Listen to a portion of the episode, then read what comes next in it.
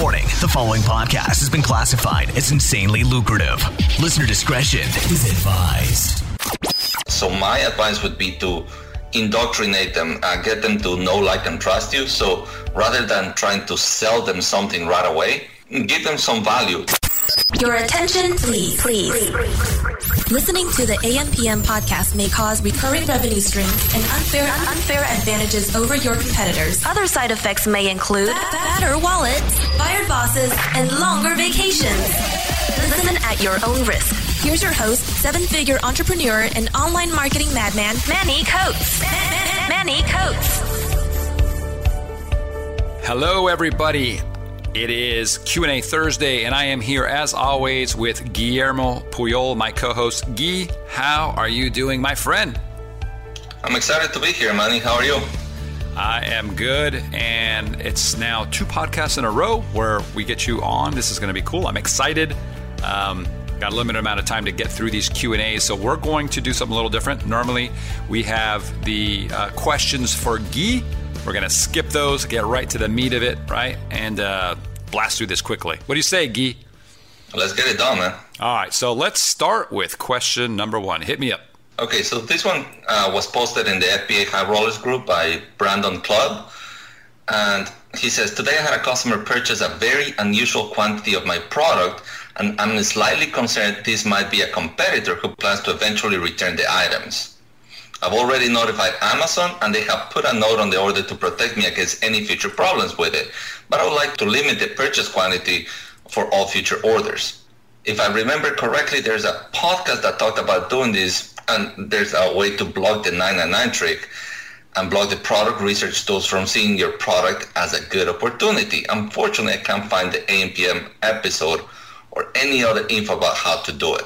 So basically, he wants to find out how to limit the order quantity and keep competitors from like buying a bunch of his inventory. Right. Okay. So um, th- there's probably a couple ways of doing this, and it changes based on the category that you're in. Uh, for example, uh, we, we actually talked about this on the Facebook group. Um, and by the way, guys, if you're not part of the Facebook group, check it out. Okay, over at uh, just type in FBA High Rollers on Facebook, and you can join over 8,000 active members there. It's really cool. But back to Brandon's question, uh, we were talking on there. On my on one of my offer pages, I saw. Um, or sorry, on one of my product pages, I saw uh, the offer tab. And if you go down below that, you'll see an area where you can select or you can set the, the max limit of units that someone can buy. But he wasn't seeing that on his product. So some products or some categories will not have that listing or that little field on the offer page. Another place you can do it is on the more details page. And if you scroll down, you should see a section that says max aggregate ship quantity, and you can set it in there.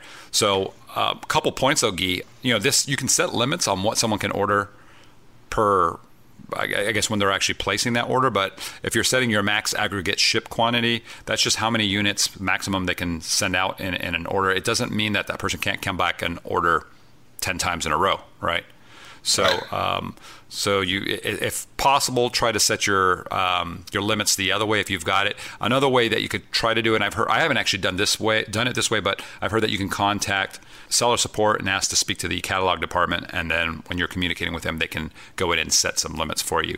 Um, again, I haven't actually done this, just what I heard, so I can't uh, validate whether that's accurate or not, but it's an option. Give it a shot. Outside of keeping your competitors from buying too much, it also stops tools from seeing what kind of inventory you have. You know what I mean? Because he mentioned that 999 trick, right? And if you don't know what the 999 trick is, you can just go into Amazon, find a product that you're curious to see how much inventory that seller has in stock, and then add it to your cart. And then when you go to the checkout page, uh, change the quantity from one to 999, 999, right? That's why it's called the 999 trick. And then it'll tell you how many units are actually in stock if they if they have less than 999. Right.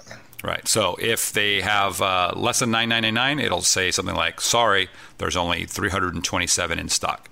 So that's a little trick you can use to find um, the inventory levels of people. But if you have this quantity uh, limit set, that won't work because it'll say, "Sorry, you can." I don't remember the exact terminology, but it's something like, "Sorry, you can only purchase 10 units," uh, or "There's a maximum 10 units per customer," or something like that. So uh, that stops that. So this is kind of cool. Um, but that's it. That should answer that question. Awesome. All right, Guy, let's go to question number two. All right, so this one was also posted on the FBA High Rollers group by Antonio Tocco. And he says, I've got around 6,000 emails from a recent sweepstakes we did. What's the best or first best thing uh, I can do with this? So he, he has uh, Facebook ads, then uh, redirect to Amazon, email marketing, offering some discount to all the participants perhaps. Other, he says, I don't have a website yet. I don't know if that helps. Okay. So, you know what, Guy? I'm going to push the mic over to you. So, why don't you uh, take a shot at this one? Yeah, absolutely. So, first of all, props to you for getting a list of 6,000 emails. That's really great. Um, I read in the thread that that was part of the agreement that you did by doing the uh, sweepstakes with a magazine. So that's awesome. Now, you do have to be careful, make sure that you have uh, permission to to email those people. So that's just a, a little warning there. Now, what you could do, given that this was uh, kind of like a giveaway, those could be freebie seekers and uh, kind of tire kickers. So my advice would be to indoctrinate them, uh, get them to know, like, and trust you. So rather than trying to sell them something right away, give them some value, uh, kind of train them to open your emails.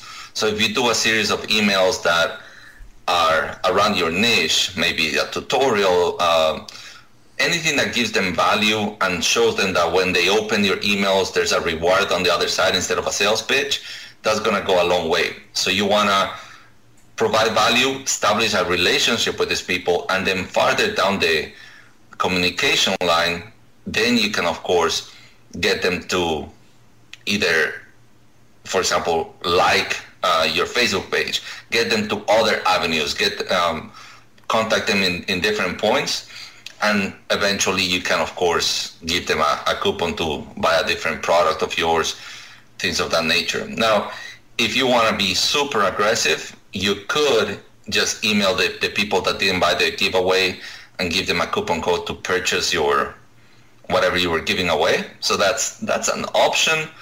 But again, these these are most likely freebie seekers if they're going for the sweepstakes. So the conversions there may not be great, and you might actually end up losing uh, a, a, good chunk of the list. You have anything to add, Manny? Um, you want to talk about uh, using that email list on Facebook and lookalikes?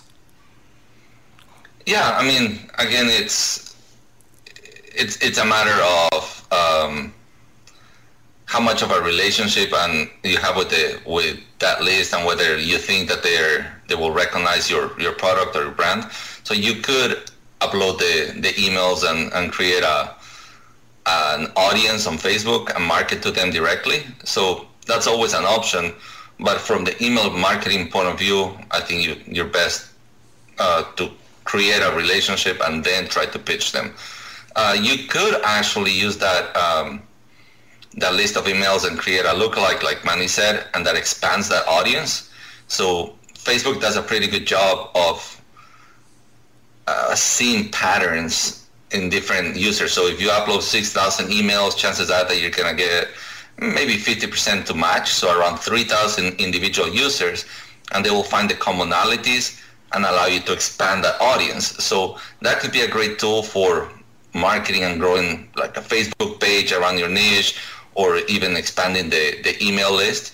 So there's definitely value in that list. You just have to be uh, creative on, on how you use it instead of just blasting ads to them and, and burning out the list. Yeah, that makes sense. And it's something that we're going to be experimenting with soon as well, since we've got tens of thousands of customers who've bought our products, is to get those get those customers into Facebook. Um, so let's just say there's 10,000 customers um, that match up um, it's not just those 10,000 people that we'll be targeting. I mean, that would be great because if they bought product A and now we have product B or something that complements product A, they're going to see these ads on Facebook and we should be able to uh, get pretty decent conversions. But like Guy just mentioned, we can do lookalike audiences where now that 10,000 might expand out to, you know, 500,000 people that have similar interests or similar, what, however, Amazon, uh, sorry, uh, Facebook um, thinks that they're lookalikes. And now we have a much larger audience. So definitely going to be experimenting on that, and then uh, we can do a whole show on that because that's going to be really, really cool stuff. Yeah, and without trying to get too technical with the Facebook ads, you you do have to be careful with lookalike audiences because I mean Facebook is in the business of selling you ads. So the lookalike audience that they give you is I, I would highly recommend they still narrow it down. So you build it out, let's say 500,000 of lookalikes, but then from that lookalike audience, you want to make sure that you add something else, like let's say from this audience, people that actually buy products online, or if you, if you sell a high-end product, you actually can narrow down what kind of products they buy, um, uh, high-end or or economy type products. So you can narrow the narrow it down, and the relevance score is going to to increase. You don't want to have a, a campaign running with a low relevance score because Facebook Facebook is just going to penalize you. Yeah, I think it's smart. You know, if you got a product that's ninety percent women, you know, go in and filter out the men. There's no reason to uh, to try to hit that ten percent and, and, kill your conversions. So. Um, yeah. All right, that's cool, man. Yeah, we can talk about this for days. There's so much stuff, and, and Guy's just full of all the uh, all the details and knowledge when it comes to that. I'm, I'm learning it as I go. So uh, very cool. So those were our two questions. I think we got through them very quickly. That's cool. And um, we're going to end it on that, Guy. I'm not going to ask you any crazy questions. I, I, I'm dying to ask you one, though, but we're going to skip it. yeah, maybe next time. All right, guys. Thank you uh, for listening.